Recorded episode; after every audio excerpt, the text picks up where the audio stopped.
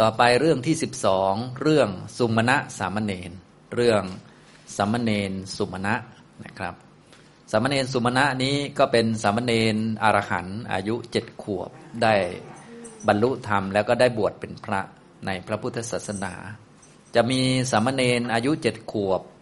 เป็นพระอรหันต์และได้บวชเป็นพระเลยในพระพุทธศาสนาอยู่สององค์ด้วยกัน ก็คือสุมาณะสามเณรกับท่าน โสปากะสามเณรนะอันนี้ก็คือพระพุทธเจ้าบวชให้เป็นพิเศษ ท่านสุมาณะสามเณรเนี่ยบรรลุเป็นพระอรหันต์ตอนอายุเจ็ดขวบ กับอีกองค์หนึ่งก็คือ โสปากะสามเณรโสปากะสามเณรก็บรรลุพระอรหันต์ตอนอายุเจ็ดขวบเหมือนกัน พระพุทธเจ้าก็บวชให้เป็นพระเลย เป็นพระตอนอายุเจ็ดขวบนี่แหละบวชให้เป็นกรณีพิเศษ เป็นทายัชะอุปสมบท เป็นการ ให้บวชเป็นพระ ให้อุปสมบทโดยการเป็นทายาทนะเป็นลักษณะหนึ่งของเอหิภิกขุคือพระพุทธเจ้าบวชให้เองเลย ท่านสุมาณะสามเณรนี่ก็เนื่องจากว่าท่านเป็นเนนน้อยหน้าตาน่ารัก ภิกษุทั้งหลายก็มักจะมาล้อเลียนท่านล้อเล่นกับท่าน จับศีรษะบ้างอะไรบ้างนะ เห็นน่ารักก็หยิกแก้มบ้างอะไรบ้างนะทำเหมือน จริงๆก็ท่านเป็นเด็กนะหน้าตาก็น่ารัก แต่ท่านเป็นพระอรหันต์ก็อีกองค์หนึ่ง อันนั้นไม่ปรากฏชื่อนะคนละองค์นั่นก็เนนเหมือนกัน แต่ว่าไม่ได้บวชเป็นพระ ตอนนี้พูดถึงเนนอายุเจ็ดขวบที่เป็นพระอรหันต์และบวชเป็นพระเนี่ย จะมีสององค์ องค์ที่หนึ่งก็คือ สุมาณะสามเณรอีกองค์หนึ่งคือ โสปากะสามเณรนะครับ ตอนนี้เราจะมาพูดถึงเรื่องท่านสุมาณะสามเณร บาลีข้อที่สามร้อยแปดสิบสองนะครับ ซึ่งเป็นเรื่องสุดท้ายในพิกุวักนี้นะครับ เดี๋ยวเราอ่านพร้อมกันก่อนนะครับ โยหะเว ดะหะโรภิกขุ ยุนชติบุทธสาสเน โสมังโลกังปภาเสติ อัปพามุตโตวะจันดิมา ก็มาดูคำแปลคร่าวๆนะครับ จะได้เข้าใจความหมายเบื้องต้นก่อน ในหน้าที่ 152 พระไตรปิฎกภาษาไทยเล่มที่ 25 นะครับ สุมาณะสามเณรวัตถุเรื่องสุมาณะสามเณรพระผู้มีพระภาคตรัสพระคาถานี้แก่ภิกษุทั้งหลายดังนี้ข้อ 382 ภิกษุใดแลยังหนุ่มแน่น ย่อมประกอบ ขวนขวายในพุทธศาสนา ภิกษุนั้นย่อมทำโลกนี้ให้สว่างสวัยเหมือนดวงจันทร์พ้นจากเมฆฉะนั้น ก็จบภิกขุวักที่ 25 นะครับนะในพระคาถานี้หลักๆกก็กล่าวถึงภิกษุที่ยังหนุ่ม ในที่นี้ก็คือสุมาณะสามเณรหนุ่มขนาดไหนเจ็ดขวบนะหนุ่มหรือเปล่าล่ะยังเด็กเลยก็ว่าได้ ยังเป็นเด็กนะแต่ประกอบความขวนขวายในพุทธศาสนา ท่านเหล่านั้นก็จะยังโลกนี้คือโลกก็คือขันห้าเนี่ยยังขันห้านี้ให้สว่างสวัยให้สว่างด้วยญาณที่เกิดขึ้นในอรหัตมรรคญาณนะซึ่งญาณที่จะทำให้ขันห้าสว่างที่สุดก็คืออรหัตมรรคนะทำให้ขันห้าเนี่ยเป็นทุกข์ทั้งหมดเลย จริง ๆ ขันห้ามันก็เป็นทุกข์ตั้งนานแล้วนะแต่ว่า ที่จะเห็นขันห้าว่าเป็นทุกข์ล้วนๆเลยเนี่ยต้องอรหันตมรรคญาณถ้าเป็นโสดาปฏิมรรคเนี่ยขันห้าไม่ใช่ตน ขันห้าไม่ใช่เรานะไม่ใช่ตัวไม่ใช่ตน ไม่เป็นตัวไม่เป็นตน ไม่มีตัวไม่มีตนในขันห้าขันห้าก็เป็นขันห้าไม่เป็นตัวไม่เป็นตนใด ๆ ขันห้าเป็นของไม่เที่ยงล้วนๆอันนี้คืออำนาจญาณในโสดาปฏิมรรคที่จะเห็นขันห้าเป็นทุกข์ล้วนๆเนี่ยก็อำนาจของ อรหัตมรรคเนี่ยเรียกว่าสว่างสวัยเลย โลกนี้นะทีนี้ไม่ใช่ทั้งโลกนี้อย่างเดียวไม่ใช่โลกมนุษย์อย่างเดียวโลกเทวดา โลกพรหมเนี่ยอรหัตมรรคยานมองไปก็เป็นทุกข์ทั้งหมดเลย สว่างสวัยทั้งหมดนะพอทุกข์ทั้งหมด นิพพานก็แจ้งทั้งหมดเช่นเดียวกัน ถ้าเป็นโสดาปฏิมรรคก็นิพพานก็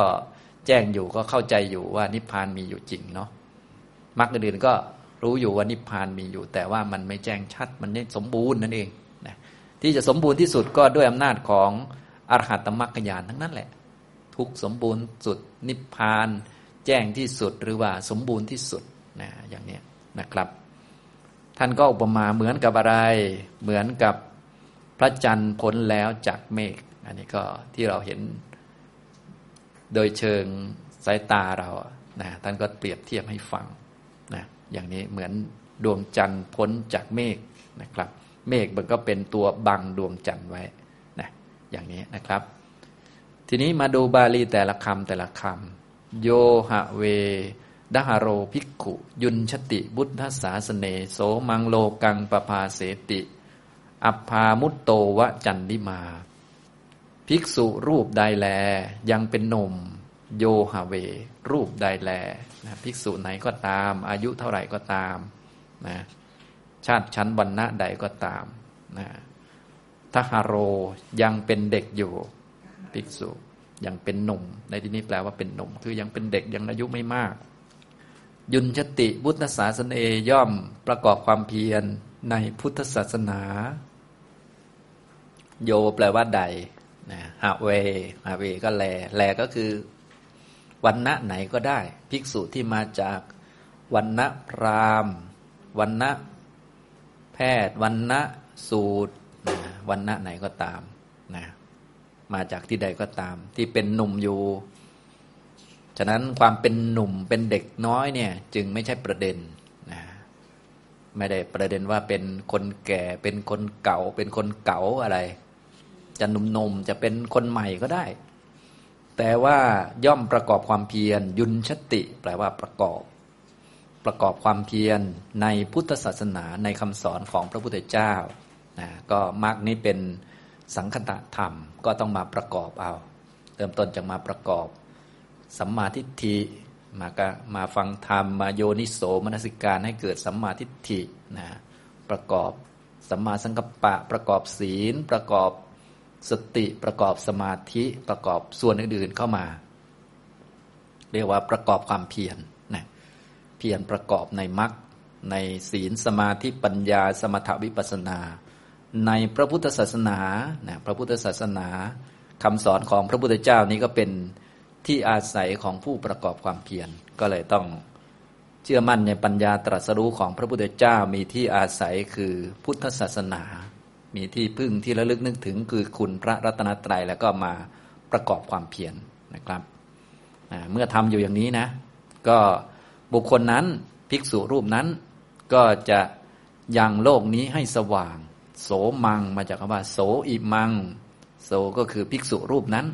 ภิกษุรูปนั้น ซึ่งแม้จะเป็นหนุ่มอยู่ แต่ว่าเป็นผู้ประกอบความเพียรในพุทธศาสนานั่นแหละอิมังโลกังยังโลกนี้ โลกนี้ ความเป็นมนุษย์นี้ ความเป็นมนุษย์นี้ก็คือขันห้านี้นี่แหละ ขันห้านี้ รูปขัน เวทนาขัน สัญญาขัน สังขารขัน วิญญาณขันนี้ให้สว่างสวยัยปภาเสติย่อมยังโลกนี้ให้สว่างสวยัยก็คือยังขันห้านี้ ให้ปรากฏแจ่มชัด เพราะขันห้านี้มันเป็นทุกข์นะ แต่ว่ามันไม่ปรากฏสำหรับคนอื่นนะ ปรากฏสำหรับพระอรหันต์ นะครับ อย่างนี้นะโดยอย่างเพราะอย่างยิ่งก็นิพพานก็มีอยู่ แต่ว่าก็จะปรากฏเด่นชัดเต็มที่สำหรับพระอรหันต์เช่นกันนะอย่างนี้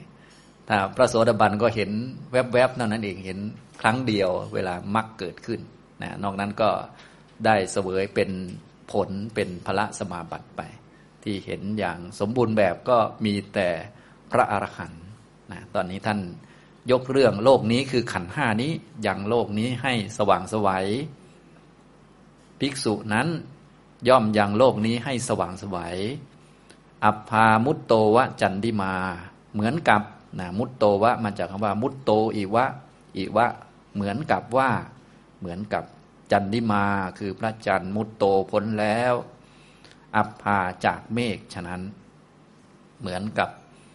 ดวงจันทร์พ้นแล้วจากเมฆ นะครับ อย่างนี้นะพอดวงจันทร์พ้นแล้วจากเมฆก็มีความสว่างสวัยอันนี้อุปมาคงจะชัดอยู่นะครับ ก็เหมือนกับมีอรหัตมรรคเกิดขึ้น ก็ทำโลกนี้ให้สว่างสวัยเมฆไม่มีหมอกไม่มี ฉะนั้นเมฆหมอกในที่นี้ ก็อุปมาเหมือนกับอวิชชาที่มันบังอยู่นั่นเองนะในจิตใจเรานั่นแหละ ก็ที่พวกเรามองไม่เห็นนะนะมองขันห้าเป็นทุกข์มองไม่ค่อยเห็นนะนะ ต้องนึกเอาพิจารณาเอาใส่ใจเอา หรือบางทีตั้งสมาธิตั้งนานกว่าจะมองเห็นนะพอสมาธิหายตัวไปก็เอามองไม่เห็นอีกแล้วผุบผุโผล่โผล่จริง ๆ ทุกมันไม่ผุบโผล่มันก็อยู่ของมันเนี่ยมันก็ทุกอย่างนั้นนะนะแต่ว่ามันมีเมฆมาบังอยู่ ตัวเมฆบังในใจเราเนี่ยก็คืออวิชชานั่นเองนะอวิชชาหน้าตามันเป็นยังไงตัวมันยังไงนี่ โอ้ดูยากอยู่นะฉะนั้นเวลากำหนดเขาก็เลย ให้กำหนดตัวอื่นซะก่อน ตัวลูกน้องเขาซะก่อนนะพวกกิเลสแรงๆอะไรซะก่อน จะได้กำหนดง่ายหน่อยนะครับ เพราะจริง ๆ กิเลสแรงๆทั้งหลายเหล่านั้น มันก็เกิดจากอวิชชานั่นแหละอีกต่อหนึ่งนะครับ อย่างนี้นะอวิชชาก็เป็นตัวบังปัญญา บังความจริงนะปกปิดความจริงแห่งอารมณ์เพราะอารมณ์ทั้งหลายมันก็เป็นทุกข์เป็นของเกิดเป็นของดับ เราไม่เห็นก็แสดงว่านั่นแหละ อวิชชามันบังอยู่นั่นเอง อย่างนี้นะครับ นี่สำหรับพระอรหันต์นะจากนั้นพระอรหันต์ท่านก็เลยเห็นโลกคือขันห้าเนี่ยสว่างเลย มองไปทางไหนมีแต่ทุกข์หมดเลยลองคิดดูนะเหมือนกับเราถ้าพูดภาษาง่ายๆเหมือนกับเรามอง เห็นทุกคนก็เป็นกระดูกพังสลายหมดเลยอย่างนี้นะมองเห็นด้วยตาเลยอย่างนี้นี่คือลักษณะแบบพระอรหันต์ซึ่งพระอรหันต์เห็นละเอียดกว่านี้อีกนะ ก็คือเห็นเป็นทุกข์หมดเลยเนี่ยเหมือนกับสว่างหมดเลยอย่างนี้นะ พอเห็นอย่างนี้ ไม่รู้จะรักยังไงลงเนาะนะพวกเราก็เห็นบ้างไม่เห็นบ้างก็รักไม่ค่อยจะลงแล้วแต่ตอนกิเลสเกิดก็ก็รักลงเหมือนกันนะตอนหลงนะอย่างนี้ทีนี้พระอรหันต์ท่านไม่มีหลงแล้วนะแล้วก็เห็นอย่างนี้ตลอดเลยมันจะเป็นยังไง ก็คงจะเกิดอีกไม่ได้แล้วเนาะนะก็ตามนั้นเลยนะครับอย่างนี้ นี่แหละคือคาถาในเรื่องสุมาณะสามเณรภิกษุรูปใดแล ไม่ว่าจะเป็น ภิกษุที่มาจากวันณะไหนๆก็ตาม ยังเป็นหนุ่มแน่นอยู่ ยังเป็นเด็กน้อย อายุน้อยอยู่ แต่ว่าย่อมประกอบความเพียรในพุทธศาสนาฉะนั้นตัวหลักก็คือการประกอบความเพียรนนั่นเองนะครับนะในทางพุทธศาสนานี่ท่านเน้นตัวหลักก็คือการประกอบความเพียรเมื่อมีคำสอนของพระพุทธเจ้าแล้ว มีที่อาศัยคือคำสอนคือศาสนาแล้ว สิ่งที่เหลืออยู่ก็คือการประกอบความเพียรนนั่นเอง นะเป็นตัวหลักเลย แต่เมื่อใดมาประกอบความเพียรแล้ว ใครจะช้าจะไวอันนี้ก็ตัวบุญเก่าอะไรต่างๆ ก็เป็นตัวหนุนหลังอยู่อีกต่อหนึ่ง แต่ตัวหลักก็คือการประกอบความเพียรคนไหนบุญน้อยก็ประกอบความเพียรเยอะๆนะท่านไหนที่ปฏิบัติแล้วไม่ได้สมาธิทักทีก็ต้องเพิ่มความเพียรเป็นสองเท่าสามเท่าอย่างเงี้ยนะคนไหนประกอบแล้วได้สมาธิไวปัญญาเกิดไวบรรลุได้ไวอันนี้ก็เป็น ของที่เขาควรจะได้ เพราะเคยประกอบมาในอดีตแล้วนะอย่างนี้นะอันนี้ก็คือหลักทางพุทธศาสนานั่นเองนะครับ เรื่องของความเพียรปัจจุบันเนี่ยเป็นเรื่องสำคัญนะครับ ยุนชตินะคือการประกอบความเพียรนนะครับ ต่อไปเพื่อให้เข้าใจเรื่องสุมาณะสามเณรแล้วก็พระคาถานี้ได้ชัดนะครับ ก็จะเล่านิทานให้ฟัง นิทานนี้ก็จะยาวพอสมควรทีเดียว แต่ว่าผมจะเล่าแบบสรุปเอาก็แล้วกัน ท่านใดที่สนใจก็ไปอ่านเพิ่มเติม เพราะว่ามีหลายเรื่องต่อเนื่องกันนะ ท่านเล่าเรื่องไว้ในอัตถกถาธรรมบทนี้ เรื่องสุมาณะสามเณรนะครับ ท่านสุมาณะสามเณรนี้เป็นเนนอรหันต์ซึ่งเป็นสามเณรอุปถาของท่านพระอนุรุทธะเถระนะ ซึ่งก็มีความเกี่ยวข้องกันมาตั้งแต่อดีตชาติ พระอนุรุทธะเถระนี้ท่านเป็นพระอรหันต์ที่ได้เอตทัคคะทั้งด้านมีตาทิพย์นะเรื่องประวัติของท่านพระอนุรุทธะเป็นยังไง พวกเราก็คงจะเคยได้ยินได้ฟังบ้าง ท่านใดที่ฟังแล้วจำไม่ค่อยได้ก็อ่านเพิ่มอีกแล้วนะใช่ท่านที่ขนมไม่มีนั่นแหละนะ ระอนุรุทธะเนี่ยเป็นผู้ที่สุขุมารชาติมากนะเป็นผู้ที่เรียกว่าไม่เคยลำบากเลย บุญเยอะที่ไม่ลำบากในปัจจุบันเนี่ยเป็นเพราะเคยลำบากมาในอดีตมากแล้วนั่นเองนะแล้วก็เคยตั้งความปรารถนาอะไรต่าง ๆ เอาไว้ ท่านก็ย้อนกลับไปในอดีตชาตินะก็จะเล่าให้ฟังสักชาติหนึ่ง ตอนที่ท่าน ระอนุรุทธะเนี่ยนะฮะไปเกิดในยุคหนึ่ง หลังจากยุคพระพุทธเจ้ากัสสปะมาแล้ว เมื่อพระพุทธเจ้าศาสนาเสื่อมไปก็มีพระปัจเจกพุทธเจ้านะในยุคหนึ่งนะในยุคหนึ่งหลังจากพระอนุรุทธะท่านตั้งปรารถนาเป็นเอตทัคคะมาตั้งแต่พระพุทธเจ้าปทุมุตระ แล้วก็เวียนว่ายตายเกิดมาเรื่อย มาในยุคหนึ่ง ก็เกิดเป็น นายอันนภาระอันนภาระนี้เป็นคนที่เป็นลูกน้องของเศรษฐี ชื่อว่าสุมาณะเศรษฐีสุมาณะเศรษฐีนี้เป็นเศรษฐีที่ใจบุญทำบุญต่างๆ เป็นประจำนายอันนภาระก็เป็นทาสของเขา เป็นคนงานของเศรษฐีนี้นะอยู่ก็หาเช้ากินค่ำอดอดอยากอยากไปเรื่อย มาวันหนึ่งก็มีพระปัจเจกพุทธเจ้าองค์หนึ่ง ชื่ออุปริทธะปัจเจกพุทธเจ้า ท่านก็เข้านิโรธสมาบัติ เข้านิโรธสมาบัติแล้วโดยลักษณะของพระอรหันต์ที่ท่านเข้านิโรธสมาบัติ ท่านก็มักจะพิจารณาถึงว่า ใครนะยากจนเข็นใจ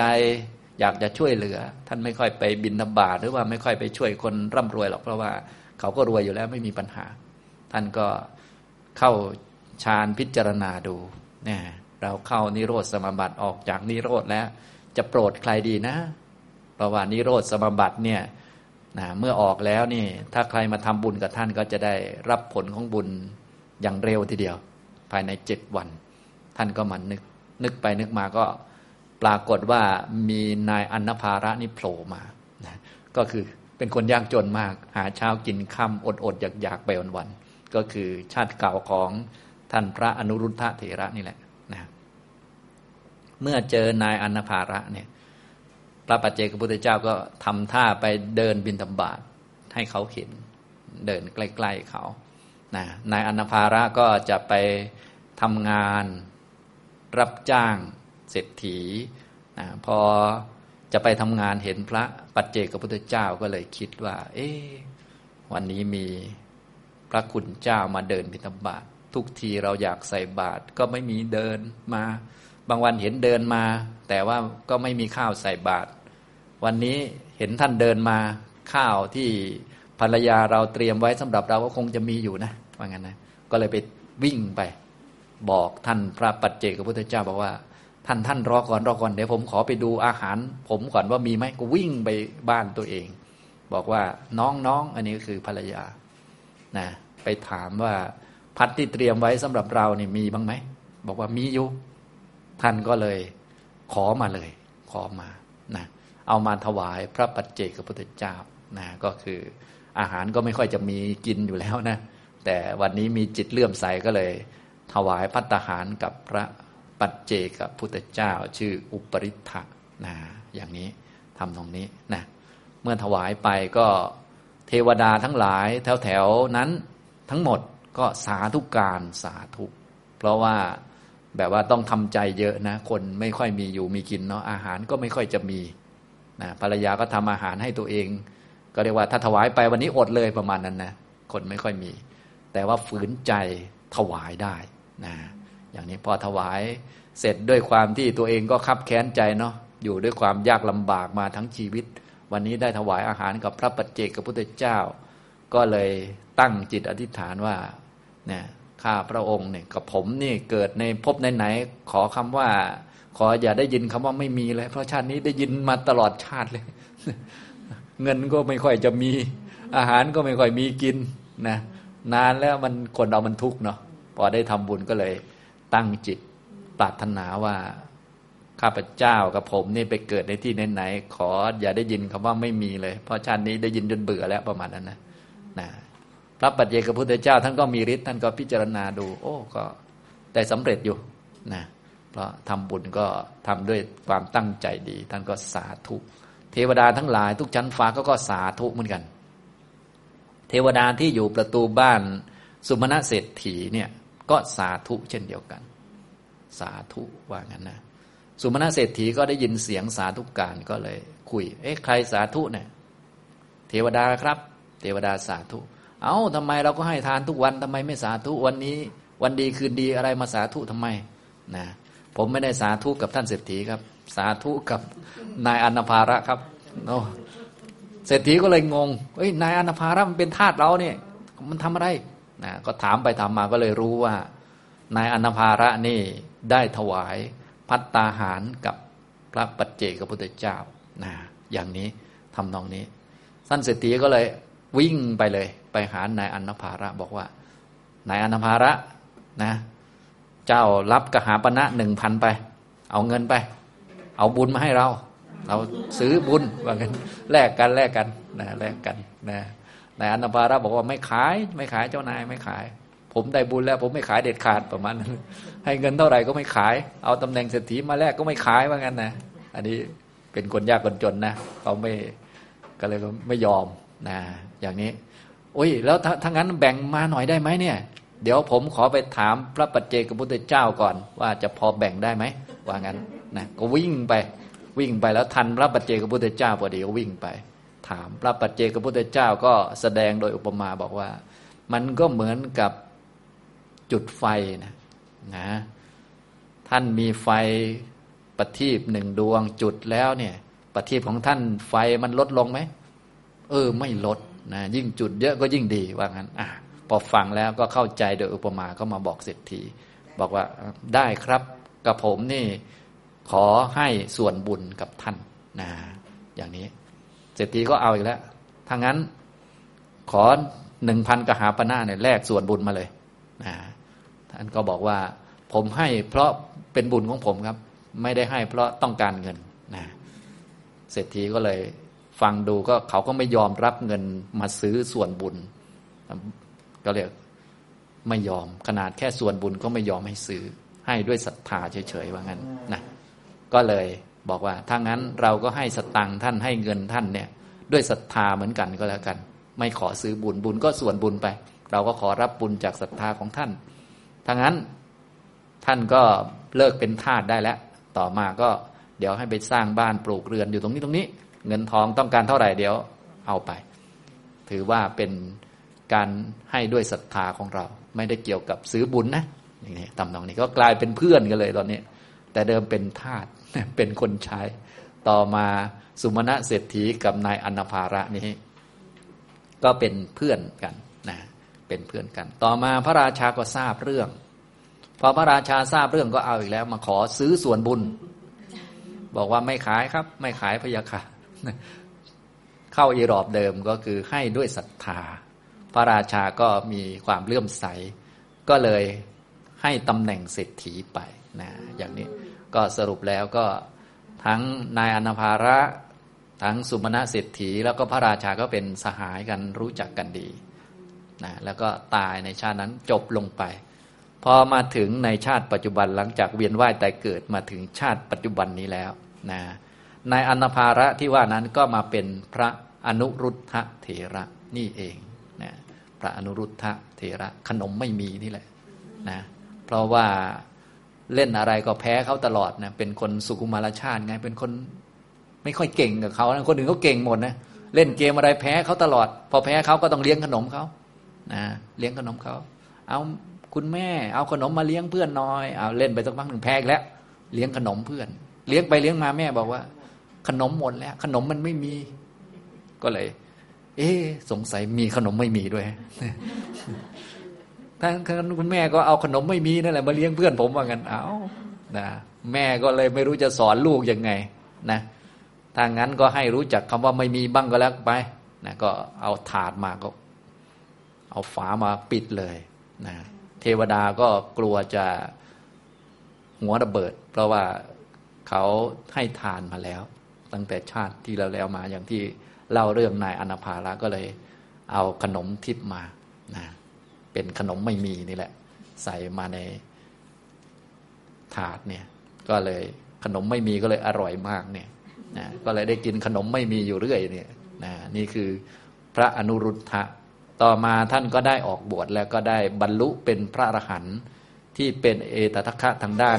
มีตาทิพนั่นแหละนะอย่างที่เราทราบนะ เรื่องพระอนุรุทธะเนี่ยที่ท่านออกบวชเพราะท่านขี้เกียจทำนานะเนื่องจากว่าในครอบครัวของท่านเนี่ยก็มีพี่ชายก็คือเจ้ามหานามะเนี่ยก็มาคุยกันว่า เอ๊ะเราสองคนนี้ต้องบวชคนหนึ่งนะ เพราะว่าตกลงกันแล้วว่าเมื่อพระพุทธเจ้าออกบวชญาติพี่น้องอื่นๆตระกูลอื่นๆก็ต้องบวชตามไปด้วย จะได้มีสหายเยอะๆ เป็นขบวนขบวนกันไป ในเราสองคนคนหนึ่งก็ต้องบวช อีกคนหนึ่งครองราชจะเอายังไง ก็เลยมาคุยกันนะเจ้าอนุรุทธะก็บอกว่า โอ้ยพี่ ผมไม่บวชหรอกเพราะว่าไปบวชมันอยู่ลำบากเนี่ย ดูดูแล้วลำบาก ผมอยู่ไม่ได้ ผมชอบสบายว่างั้นนะผมต้องอยู่ครองเรือนเป็นพระราชาเนี่ยพระราชาต้องทำหลายอย่างนะทำอะไรบ้างล่ะ ต้องไปไถนาอ่าต้องไปทำ ต้องไปทำนาต้องหวานข้าวนะ ต้องไถนาก่อนอ่าไถนาคราดหวานข้าวนะ แล้วก็ไปเกี่ยวข้าว เอาขึ้นช้างนะ ขึ้นช้างเสร็จแล้ว มาทำยังไงต่อพี่ ก็ปีต่อมาก็ไปไถนาหวานข้าว เกี่ยวข้าว เอาขึ้นช้าง ปีต่อไปทำไงต่อพี่อ้าวก็ไถนาหวานข้าว เกี่ยวข้าวเอาขึ้นช้างทำไงต่อครับพี่ ฟังดูมันเซ็งไงฟังดูท่านเป็นแผนกแบบแบบคนลูกเจ้าแล้วเป็นคนไม่เคยลำบากเนี่ยเซ็งฟังดู โอ้โห มันไม่จบไม่สิ้นอย่างนี้เลยแล้วพี่มันลำบากแย่เลยอย่างเงี้ยนะอย่างนี้ท่านไม่เคยรู้ว่ามันลำบากขนาดนี้ นี่แค่ฟังนะเขายังรู้ว่าลำบากขนาดนี้ออกบวชเลย ส่วนพวกเรานี่ แบบไปลงมือจริง ๆ ด้วยนะ ลงมือจริง ๆ เดี๋ยวแปรงฟัน เดี๋ยวอาบน้ำเดี๋ยวทุกวันเลยทำทุกวันเลยนะ เดี๋ยวเจอจริง ๆ ด้วยยังไม่เบื่อนะของท่านนี่แสดงว่าปัญญาเยอะมากแค่ฟังอย่างเดียวว่าทำอย่างนี้ แล้วกลับมาทำอย่างนี้ แล้วกลับมาทำอย่างนี้ แล้วกลับมาทำอย่างนี้เฮ้ยมันมันไม่ไหวนะพี่แบบนี้มันมันทุกข์แย่เลยเนี่ย ออกบวชเลยนะ อย่างพวกเรานี้ทั้งได้ฟังด้วยทั้งทั้งได้เจอจริงด้วยยังไม่เบื่อนะแสดงว่าปัญญาต่างกันเยอะ บารมีต่างกันนะก็อันนั้นแหละ นั่นแหละ เนี่ย ท่านแค่ฟังว่ามันซ้ำไปซ้ำมาเนี่ย ท่านก็เบื่อ บอกว่าโอ้แบบนี้ผมอยู่ไม่ได้หรอกผมไม่ไหวหรอกแบบเนี้ยนะตำแหน่งพระราชานี่ยกให้พี่ไปเลย ดูแลไปเลยเดี๋ยวผมบวชดีกว่าว่างั้นนะพอไปบวชท่านก็ได้บรรลุเป็นพระอรหันต์แต่ก็เป็นเอตทัคคะทางด้านตาทิพนะทีนี้เมื่อท่านบวชเรียบร้อยแล้ว ท่านพระอนุรุทธะเนี่ย ท่านมีตาทิพ พอท่านมีตาทิพย์ท่านก็ส่องนั่งมองดูในอดีตชาติ ย้อนกลับไปว่าชีวิตของท่านที่เนิ่นนานมาในวัฏฏะสงสารนี่มีผ่านอะไรมาบ้างนะก็มีเรื่องเมื่อกี้โผล่เข้ามาด้วย ก็คือเรื่องสมัยที่ท่านไม่มีไม่มีเนี่ย ซึ่งชาตินี้ก็ได้รับผลของไม่มีไม่มีเนี่ยได้กินขนมไม่มีอยู่นานเลยเนี่ยนะไม่มีความยากลำบากอะไรเลยนี่ก็เพราะ อ๋อสมัยนั้นเนี่ยได้ให้ทานกับพระอุปริ t ถปัจเจกพุทธเจ้า และตอนนั้นเราอาศัยสุมาณะเศรษฐีอยู่ สุมาณะเศรษฐีเป็นสหายของเรานะเรายากจนมาตั้งนาน และได้ถวายทานกับพระปัจเจกพุทธเจ้า ท่านสุมาณะเศรษฐีนี่มาขอซื้อแล้วเราไม่ขาย แล้วต่อมาก็แบ่งกันให้ส่วนบุญด้วยศรัทธา ท่านก็มีศรัทธาในการที่จะมอบทรัพย์สมบัติให้เราให้เราเลิกเป็นทาสโอ้เนาะ ท่านมีคุณกับเราเยอะ ตอนนี้ท่านอยู่ที่ไหนนะ อย่างนี้ทำตรงนี้ ก็นึกไปนึกมาก็ โอ้ ท่านสุมาณะเศรษฐีตอนนี้เป็นเด็กน้อยอยู่นะมาเกิดในโลกมนุษย์ด้วยกัน แต่เป็นเด็กน้อยอายุเจ็ดขวบนะอย่างนี้ท่านก็เลย เออวันนี้ เดี๋ยวไปโปรดดีกว่านะก็ท่านก็เลยก่อนเข้าพรรษาก็เลยไปอยู่ในที่หมู่บ้านที่มีสุมาณะเนี่ย สุมาณะเด็กน้อยเนี่ยอายุเจ็ดขวบอยู่นะซึ่งแม่ของสุมาณะเนี่ยก็มีลูกสองคน มีมหาสุมาณะกับจุลสุมาณะนะสำหรับสุมาณะเศรษฐีนี่มาเป็นจุลสุมาณะเป็นลูกชายน้อย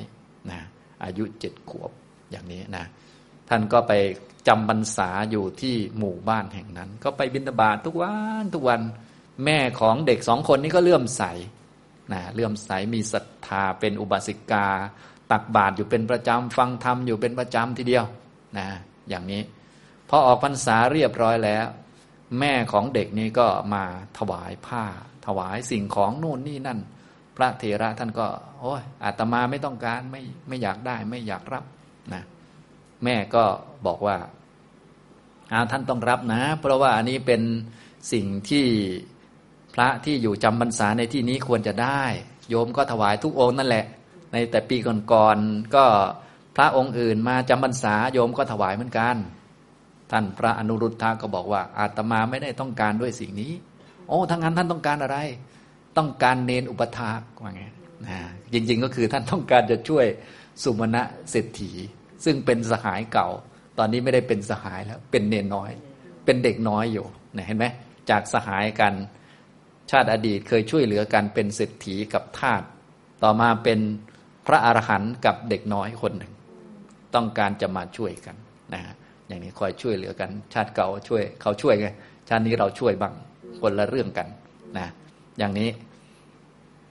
ต้องการเน้นอุปถากท่านว่าอย่างนี้ แม่ก็เลื่อมใสอยู่แล้ว โอ้ถ้างั้นเอามหาสุมาณะไป คนผู้ชายคนโตก็รู้ความหน่อยอายุสักสี่สิบห้าแล้ว พระเทระบอกว่า โอ้ยเราไม่ต้องการด้วยเด็กคนนี้มันโตไป นะเอาเด็กๆเลยอย่างนี้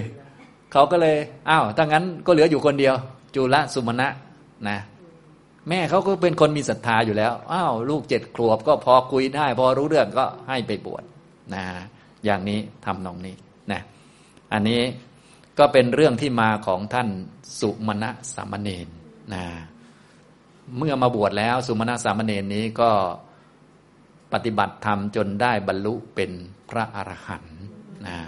จริง ๆแล้วก็บรรลุตั้งแต่โกนศีรษะแล้วนะสุมนสามเณรนะเพราะว่าในสมัยพุทธกาลนั้นก่อนจะโกนศีรษะนี้ เขาจะให้กรรมฐานก่อนนะถ้าในยุคปัจจุบันก็คือโกนศีรษะก่อนเข้าบวชแล้วให้กรรมฐาน ยุคเก่านี่ ก่อนจะโกนศีรษะนี่ให้กรรมฐานก่อนเลย ให้เกสาโลมานะขาทันตาตะโจเลย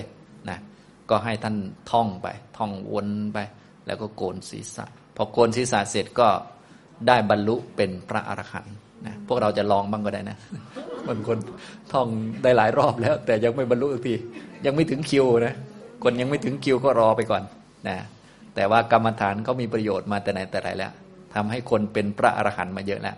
นะสุมาณะสามเณรนี้ได้บรรลุเป็นพระอรหันต์พร้อมมีปฏิสัมพิทามีฤทธิเดชต่าง ๆ นานา นะต่อมาสามเณรสุมาณะเนี่ยนะก็เรียกว่ามีฤทธิเดชมาก เมื่อพระอนุรุทธะท่านป่วย ปกติเวลาพระอนุรุทธะท่านป่วยนี่ท่านจะต้องดื่มน้ำจากสะอโนดาตซึ่งสะอโนดาตนี้มีพญานาครักษาอยู่ ซึ่งพระอนุรุทธะเนี่ยนะพอท่านป่วยปุ๊บท่านก็ ต้องการที่จะฉันน้ำจากสะอโนดาตจะได้ขายเนี่ยก็เลยใช้สามเณรสามเณรไปสะโนดาตไปตักน้ำมาหน่อยนะ เดี๋ยวเราเนี่ยก็คือท่านอนุรุทธะเป็นอุปชาเนี่ยจะได้ฉันยาจะได้ขายว่างั้นสมมณะสามเณรก็เหาะไปเลยที่สะโนดาตสะโนดาตก็มีพญานาคในการรักษาอยู่ ซึ่งจริง ๆ พญานาคนี้ก็เป็นลูกศิษย์ของพระอนุรุทธะ นะพระอนุรุทธะก็บอกว่า เดี๋ยวไปก็บอกว่า พระอนุรุทธะเป็นอุปชาแล้วก็ใช้มานะ เดี๋ยว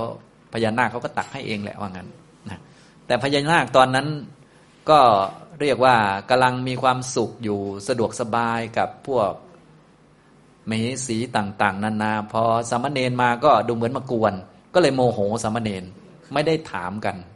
ว่าใครเป็นใครนะก็เลยสามเณรก็เลยบอกว่า อาตมาเนี่ยต้องการน้ำจากสะโนดาตนะทางพญานาคก็เลย โมโหแล้วก็บอกว่าแหมมากวนกันอย่างนี้นะ ถ้าท่านเก่งท่านก็มาเอาเลยก็แล้วกันว่างั้นนะถ้าสามารถเอาไปได้ก็มาเอาว่างั้นนะสามเณรก็เพื่อให้มีพยาน ก็เลยบอกว่าถ้างั้นเดี๋ยวจะเอาก็แล้วกัน ก็เลยไปบอกกับ วดาชั้นจาตุมชั้นต่างๆจะถึงพรหมให้มาเป็นพยานให้ด้วยนะอย่างนี้สามเณรก็มีฤทธิ์อยู่แล้วนี่ก็แปลงตัวเป็นพรหมใหญ่เลย แล้วก็เหยียบพญานาคซะแบนเลยนะน้ำก็พุ่งออกมานะเพราะพญานาคเขาแผ่คลุมสะไว้นะสามเณรมีฤทธิ์นี่ท่านก็ทำตัวให้หนักขึ้นเป็นพรหมแล้วเหยียบ เหยียบแล้วก็อ่า ตัวพญานาคก็พลิกออกมาน้ำก็พุ่งออกมา ท่านก็เอาน้ำไปให้พระอนุรุทธะได้นะอย่างนี้ทำนองนี้นะนี้ก็สร้างหนังได้เป็นเรื่องๆเลย อันนี้ท่านใดสนใจก็ไปอ่านเพิ่มก็แล้วกันอันนี้ ถ้าจะ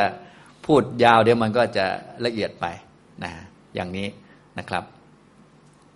นี่แหละก็เป็นเรื่องสุมาณะสามเณรนะครับ ต่อมาพญานาคนี้ก็ตามมาบอก พระอนุรุทธาว่าท่านอาจารย์สามเณรเนี่ยขโมยน้ำผมไป ผมไม่ได้อนุญาตว่างั้นนะสามเณรก็บอกว่าได้รับอนุญาตเรียบร้อยแล้ว ท่านพระอนุรุทธะท่านก็รู้อยู่แล้ว เพราะว่าสามเณรเป็นอรหันต์ไม่มีทางโกหกอยู่แล้ว เพราะตามเรื่องก็บอกอยู่แล้วว่า อาตมาต้องการน้ำพญานาคก็บอกว่า ถ้าท่านมีความสามารถท่านก็จงเอาไป ก็มีความสามารถจริงๆ ก็เอาไปได้ ก็ตรงหลักการนั่นเอง ก็พูดคุยกันจนเข้าใจกันเรียบร้อยแล้วนะท่านสามเณรก็ไม่มีความผิดอะไร พญานาคก็ยอมตัวเป็นลูกศิษย์ทั้งพระอนุรุทธะทั้งสามเณรบอกว่าถ้าท่านอนุรุทธะถ้าท่านสามเณรต้องการน้ำต่อไปไม่ต้องเหาะมาเองนะ มันเหนื่อย ให้ส่งกระแสจิตมาบอกเลย เดี๋ยวผมเอามาส่งเลยนะส่งกระแสจิตมาเลย นะเหาะมาเองมันเหนื่อยครับ เดี๋ยวผมดำเนินการให้ว่างั้นนะเวลาก็ล่วงเลยผ่านไป ท่านพระอนุรุทธะท่านก็พาสามเณรนี้เข้าไปเฝ้าพระพุทธเจ้าต่อมา เวลาล่วงเลยผ่านไปแล้วนะเมื่อเข้าไปเฝ้าพระพุทธเจ้า ในวิหารที่มีพระพุทธเจ้าอยู่เนี่ยภิกษุสามเณรก็จะมีจำนวนเยอะ สามเณรสุมาณะสามเณรเนี่ยเป็นพระอรหันต์มีปฏิสัมพิทา แล้วก็มีฤทธิเดชมากมายเหลือเกินนะสามารถชนะพญานาคได้อะไรได้นี่แหละ แต่ท่านเป็นคนตัวเล็กนิดเดียวน่ารักน่ารักนะทีนี้เวลาไปอยู่ในวัดที่ยังไม่มีคนรู้จักว่าใครเป็นใครเนี่ยเนนกว่าเยอะพระกว่าเยอะมันจะเป็นยังไงครับ มันก็กลืนกันนะพอกลืนกันไปนี่นะพระที่บวชใหม่ ๆ บ้าง หรือบวชเก่าบ้างมาเห็นสามเณรน่ารักจะเป็นยังไงครับ ก็หยอกล้อนะและสามเณรรูปอื่นส่วนใหญ่ก็จะเป็นสามเณรปุถุชนเนาะ ก็น่ารักไม่เด็กน้อย บวชเป็นพระเนี่ย ก็จะดูน่ารักหน่อย ก็วิ่งไปวิ่งมาบ้างนะ พระเขาก็เอ็นดูสามเณรก็มักจะมาจับศีรษะบ้างเป็นไงเน้นน้อยนะกระสันอยากศึกบ้างไหมคิดถึงแม่บ้างไหมหยิกแก้มบ้างอะไรบ้างก็ว่าไปก็เป็นปกติเนาะนะแม้แต่เราเป็นโยมนี่บางทีไปเห็นเนนนี่บางทีก็เป็นไงเนนนะหิวข้าวเย็นไหมอะไรก็ไม่รู้โอ้ บอกหิวข้าวบ้างไหมตอนเย็นอะไรอย่างเงี้ยนะเอออะไรประมาณนี้นะ อันนี้พระก็คุยอย่างนั้นกับเนน แล้วก็รูปศีรษะบ้างหยิกแก้มบ้างอะไรบ้างนะเป็นอย่างนั้น พระพุทธเจ้าก็ทรงตรวจดูแล้วก็ โอ้ภิกษุเหล่านี้เนี่ย จะทำกรรมหนักโดยไม่ใช่เหตุนะเนี่ยนะ จะทำยังไงจะช่วยได้บ้างนะก็เลยเพื่อประกาศคุณของสามเณรพระพุทธเจ้าก็เรียก พระภิกษุและสามเณรมาในวันหนึ่งก็คือในวันแสดงธรรมอะไรต่าง ๆ นี่แหละ ก็เรียกมา ว่าพระองค์ต้องการที่จะใช้น้ำจากสระอโนดาตเนี่ยมาล้างเท้าพระองค์บอกว่าช่วยไปเอามาให้น่อยนะอย่างนี้หันหน้ามองกันเลิกลักเลิกลักเลยนะบอกว่าแต่ไม่เอาพระนะให้เนนไป เพราะว่าสามเณรนี่เป็นคนดูแลพระอยู่แล้ว อุปถาพระให้เนนไป เนนก็มี เป็นร้อยๆเนนเลย เยอะแยะไปหมดเลยนะเนนปุถุชนก็โอ้โหสะอโนดาตอยู่ตรงไหนนี่อยู่อยู่ภูเขาหิมาลัยใช่ไหมส่วนสามเณรที่เป็นอรหันต์ท่านก็รู้อยู่แล้วว่า โอ้ที่พระพุทธเจ้าตรัสอย่างนี้หมายถึงว่าให้สามเณรนี้ไป ไม่ได้ให้เรา เพราะว่าท่านรู้กันอยู่แล้ว ระดับอรหันต์ส่วนสามเณรปุถุชนนี่งงเลยอะไรสะอโนดาตอย่างพวกเรานี่สะอโนดาตได้ยินแต่ชื่อใช่ไหม ภูเขาหิมาลัยอะไรอย่างเงี้ยอย่างยุคนี้เรายังพอเห็นภาพบ้างสมัยเก่านี่โอ้ยอยู่ตรงไหนนะอะไรนะ แต่ถ้าคนมีฤทธิ์ท่านฟังปุ๊บนี่ ส่งจิตไปตามคำนั้นท่านก็รู้มันอยู่ตรงไหนใช่ไหมล่ะนะสามเณรอรหันต์ก็รู้ว่า โอ้นี่ อันนี้พระพุทธเจ้าต้องการจะโชว์ความสามารถของสุมาณะสามเณรท่านก็เงียบๆไว้ บอกว่าไม่ไปครับไม่รับครับนะส่วนสามเณรปุถุชนก็ไม่ต้องห่วงอยู่แล้วหน้าเออไปเลย นะอย่างนี้ พอมาถึงท่านสุมาณะสามเณรบ้าง ท่านก็กราบพระพุทธเจ้าขอรับข้าพระองค์จะไปเอามา ก็ไปเอามาเลยนะอย่างนี้ทำตรงนี้ พอไปก็พญานาคก็เอาอีกแล้ว บอกว่า เอา้าทำไมท่านเน้นทำไมไม่ส่งกระแสจิตมา เดี๋ยวผมเอาไปให้ บอกว่านี่ที่มาเอานี่ เพราะว่าพระพุทธเจ้าใช้มานะ จึงมาเนี่ย อย่างนี้ ญานาคก็โอ้ใช่ใช่ได้ครับได้ครับ ก็เอาน้ำมาให้นะสามเณรก็กลับมา ภิกษุทั้งหลายก็โอ้โห เห็นชัดเจนเลยว่าสมณเณรนี้เรียกว่ามีอนุภาพมาก เป็นแค่เนนน้อยเท่านั้นเอง แต่ประกอบความเพียรที่ถูกต้องในพระพุทธศาสนานี้เป็นพระอรหันต์มีฤทธิ์มาก อย่างนี้ทำตรงนี้นะ เมื่อ ทราบความเปิดเผยต่าง ๆ อย่างนี้เรียบร้อยแล้ว คุณของสมณเณรก็ปรากฏเด่นชัดอย่างนี้เรียบร้อยแล้ว ทั้งความเป็นพระอรหันต์ทั้งความมีฤทธิ์ต่างๆ พระพุทธเจ้าก็เลยประทานอุปสมบทให้กับสุมาณะสมณเณรเป็นทายัตชะอุปสมบทก็คือ ให้เป็นแบบเอหิภิกขุนแหละคือ ดูก่อนภิกษุนะเธอจงเป็นภิกษุมาเถิดเธอจงเป็นภิกษุ ก็ไม่ต้องทำพิธีอะไรก็พูดเอาเลยนะให้เป็นพระเลย นะอย่างนี้ ตั้งแต่นั้นมาท่านสุมาณะสามเณรอรหันอายุเจ็ดขวบนี่ก็เป็นพระภิกษุนะได้บวชเป็นพระนะเป็นเอหิภิกขุนี่แหละ แต่เป็นลักษณะที่เรียกว่าทายัชะอุปสมบท อุปสมบทแบบทายาทคือเป็นอรหันต์ก่อนอย่างนี้นะครับ อันนี้ก็อย่างที่พูดเกินไปแล้ว คือมีสามเณรอยู่สององค์สองท่านที่อายุเพียงเจ็ดขวบแต่ได้ บรรลุเป็นพระอรหันต์แล้วก็ได้บวช คือสุมาณะสามเณรองค์นี้แหละ กับโสปากะสามเณรนะครับ อย่างนี้ ฉะนั้นในพระคาถานี้ก็ตรงเรื่องพอดีนะก็คือท่านสุมาณะสามเณรนี้เป็นแค่เด็กๆเเอง แต่ว่าท่านประกอบความเพียรในพุทธศาสนา ปฏิบัติตามคำสอนเนี่ยก็เป็นพระอรหันต์ได้เช่นกัน ไม่เกี่ยวกับเด็กไม่เกี่ยวกับผู้ใหญ่ เกี่ยวกับประกอบความเพียรในพุทธศาสนานั่นเอง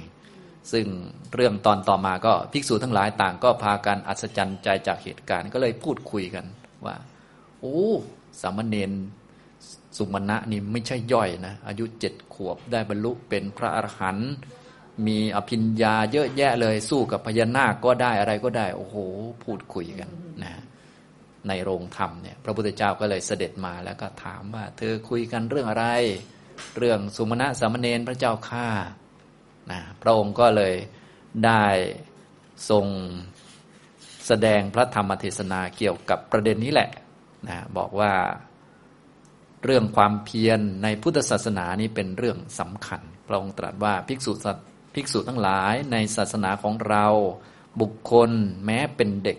ปฏิบัติชอบแล้ว ย่อมได้สมบัติเห็นปานนี้เหมือนกันนะฉะนั้นสมบัติอันนี้ ก็ไม่ใช่ได้เฉพาะผู้ใหญ่เด็กก็ได้ แต่ว่าจะต้องปฏิบัติในพุทธศาสนานะสมบัติในทางศาสนาที่เป็นสมบัติประจำตัวของคนเนี่ยก็คือผลกับนิพพานนะสมบัติประจำตัวของคนนี่นะมีสองอย่างก็คือผลกับนิพพานเป็นประจำตัวเลยนะเป็นประจำตัว ถ้าใครที่ได้สมบัติสองอันนี้ก็จะติดตัวไปตลอดทุกภพทุกชาติเลย ก็คือผลกับนิพพาน ผลเนี่ยถ้าเราได้สมมุติเราได้เป็นพระโสดาบันแล้ว โสดาปฏิผลก็จะเป็นสมบัติประจำจิตเลยก็คือ อยากจะเข้าสมาบัติเมื่อไหร่ ผลและสมาบัติมีนิพพานเป็นอารมณ์เมื่อใดก็เข้าได้นะถ้าได้สกทาคามิผลอย่างนี้นะสมมติเป็นพระสกทาคามีแล้ว ตัวผลนี้ก็เป็นสมบัติประจำตัวเลย อยากจะเชยชมผลนี้เมื่อไหร่ก็เข้าผลสมาบัติมีนิพพานเป็นอารมณ์เนี่ยนะผลกับนิพพานนี้ จึงเป็นสมบัติประจำตัว จนถึงสูงสุดคืออรหันตผลเนี่ยเป็นสมบัติสูงสุดเลยนะพระพุทธเจ้าก็เลยเป็นผู้ที่ให้สมบัตินะเหมือนบิดามารดาให้ทายาทก็คือให้สมบัติคือผลกับนิพพานนี้แก่ทายาทเมื่อได้บรรลุเป็นพระอรหันต์แล้วนะต้องการจะชมเชยหรือเชยชมผลอรหันตผลเมื่อไหร่นี่นะก็ไปเข้า ผลสมาบัติมีนิพพานเป็นอารมณ์เมื่อนั้นนะไม่เหมือนสมบัติทางโลกโลกนะ สมบัติทางโลกโลกอย่างเรานี้ ต้องการจะชมแหวนเพชรเป็นไงบ้างเนี่ยตาต้องดีซะก่อนนะตาอย่าเพิ่งบอดนะจะได้ชมแหวนเพชรบางไม่งั้นต้องคลำเอานะต้องชมนะแล้วก็ไปที่บ้านไปส่องดูอะไรดูนะ แล้วชมชาติเดียวนะ ชาติตัดไปก็อาจตายจากวันไปอีกแล้วนะสมบัติอื่นๆก็คล้าย ๆ กันแบบนี้แหละ ส่วนสมบัติในทางศาสนา ที่พระพุทธเจ้าฝากไว้คือผลกับนิพพานนี้ติดตามไปตลอดเลย ในชาตินี้ก็สามารถที่จะชมเชยผลนี้ได้ตลอด เท่าที่ต้องการ ในภพหน้าก็ถ้ายังต้องเกิดอีกนะ โสดาบันก็ได้ โสดาปฏิผลนิพพานต่อเนื่องไปเรื่อยๆ จนถึงเป็นพระอรหันต์ต่อไปอย่างนี้นะครับ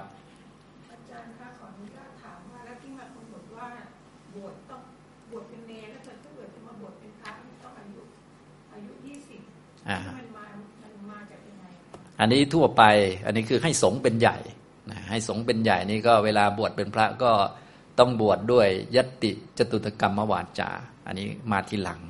นะมาทีหลังก็คือว่า ตอนหลังๆนี้เมื่อจำนวนสงเยอะขึ้น เยอะขึ้นมาเรื่อยๆ พระองค์ต้องการที่จะให้สงเป็นใหญ่นะพอต้องการให้สงเป็นใหญ่ก็ต้องมีวิธีการทางสงที่จะให้สงเป็นผู้บวชให้มีภิกษุ สี่รูปเป็นสงมีอีกหนึ่งรูปเป็นอุปชาแล้วก็อุปชาก็รับปากว่า เดี๋ยวผมให้คนนี้บวชเดี๋ยวผมจะดูแลเขามาขออนุญาตต่อสงสงก็ให้อนุญาต โดยการทำยติจตุตกรรมวาจา ก็คือทำกรรมวาจาสี่ครั้ง โดยมีการตั้งยติคือตั้งหัวข้อหนึ่งครั้งก่อน ตั้งยติก็คือตั้งหัวข้อ ต่อไปนี้จะเป็นการบวชให้กับคนชื่อนี้ มีคนนี้เป็นอุปชา มีคนนี้เป็นอาจารย์อะไรก็ว่าไป นะมาขออนุญาตต่อสงฆ์ตั้งยติขึ้นมา พอตั้งยติขึ้นมาแล้วก็ขออนุญาตสามครั้งนะสงฆ์เห็นด้วยไหมครับ ถ้าเห็นด้วยก็จงเงียบครับ ถ้าไม่เห็นด้วยก็ทักท้วงขึ้นมาได้เลย ครั้งที่หนึ่งครั้งที่สองครั้งที่สามนะรวมเป็นสี่รอบด้วยกันนะมีบอกหัวข้อก่อนว่าจะทำอะไรตั้งยติขึ้นมาก่อน แล้วก็ขออนุญาตสามรอบ เรียกว่ายติจตุตกรรมวาจานะซึ่งกรรมวาจาก็คือคำสวด หรือคำบอกที่พระพุทธเจ้าตั้งเอาไว้ ที่เวลาเราไปเห็นพระท่านบวชกันในโบสถ์นะอันนี้ก็ให้สงเป็นใหญ่นะส่วนในยุคสมัยที่พระพุทธเจ้าดำรงพระชนอยู่นี้ การบวชก็ไม่ได้มีเฉพาะยตติจตุตกรรมวาจา ในตอนแรกก็เอหิภิกขุก็เธอจงเป็นภิกษุมาเถิดนะหรือให้รับโอวาทอย่างเงี้ยก็บวชได้เลย พอรับโอวาทเสร็จก็ถือเป็นการบวชอย่างเช่น ท่านพระมหากัสสปะเนี่ยนะเห็นพระพุทธเจ้า บวชอุทิศพระพุทธเจ้าท่านบวชมาแล้ว แต่ว่ายังไม่ได้เป็นพระในพุทธศาสนานะบวชอุทิศพระพุทธเจ้ามาแล้ว พระพุทธเจ้าก็ให้โอวาทสามข้อมาเธอจงทำข้อนี้หนึ่งสองสามนะอย่างนี้พอรับโอวาทก็ถือว่าเป็นการบวชเลย อย่างนี้ทำนองนี้นะครับ อันนี้ก็มากำหนดหลังหลังจากเอ่อพระพุทธเจ้าสิ้นแล้วไม่ไม่ ตั้งแต่สมัยที่พระพุทธเจ้ายังพระชนอยู่นั่นแหละ ต้องการให้สงเป็นใหญ่ไงกำหนดอายุด้วยกำหนดอายุด้วยตามวินัยแต่วินัยก็จะค่อยๆเพิ่มมาเรื่อยๆ ตามเรื่องราวที่เกิดขึ้นนะอย่างนี้ทำตรงนี้นะครับนะค่อยๆกำหนดอายุเพิ่มกำหนดนั่นกำหนดนี่เพิ่มขึ้นมาเรื่อยๆนะส่วนผู้ที่พระพุทธเจ้าบวชให้เองนี้ก็ไม่ต้องมีอะไรหรอกเพราะว่าพระพุทธเจ้าทรงทราบทุกเรื่องอยู่แล้ว นะส่วนที่มีกำหนดระเบียบแบบแผนนี้ ตามของสงฆ์ต้องการให้สงฆ์เป็นใหญ่นะอันนั้นเป็นสงฆ์ไป ส่วนท่านสุมาณะสามเณรนี้ พระพุทธเจ้าบวชให้เองเลยนะเป็นกรณีพิเศษ ซึ่งบวชกรณีพิเศษนี้มีก็มีหลายกรณีเยอะแยะไปนะครับทำตรงนี้นะอันนี้ก็เป็นเรื่องสุมาณะสามเณรนะครับ เรื่อง ภิกษุแม้จะยังอายุน้อย แต่ถ้าประกอบความเพียรในพุทธศาสนานี่ก็จะได้รับผล ยิ่งอายุน้อย ผลที่ได้เสวยก็นานเลยนะ ตั้งแต่อายุเจ็ดขวบเลย อยากเสวยอรหัตผลสมาบัติเมื่อไหร่ก็แหมนั่งยิ้มมีนิพพานเป็นอารมณ์สบายเลย เสวยผลเสวยทรัพย์สมบัติในพุทธศาสนานานเลยนะนะ ส่วนบางคนนี่บรรลุเป็นพระอรหันต ตอนอายุแปดสิบแล้วอย่างเงี้ยได้เสวยผลอยู่ไม่กี่ปีนะ นิพพานจริงเลยเนี่ยอย่างนี้นะครับ ฉะนั้นผลหรือสมบัติของคนในพระพุทธศาสนา หรือสมบัติแท้ๆเนี่ยก็มีอยู่สองส่วนอย่างที่บอกก็คือผลกับนิพพานนั่นเองนะตัวผลผลและจิตเนี่ยเป็นคุณสมบัติประจำจิต ส่วนนิพพานเป็นอารมณ์ของผลอีกทีหนึ่งก็เลยอยู่ด้วยกัน ส่วนมรรคเนี่ยก็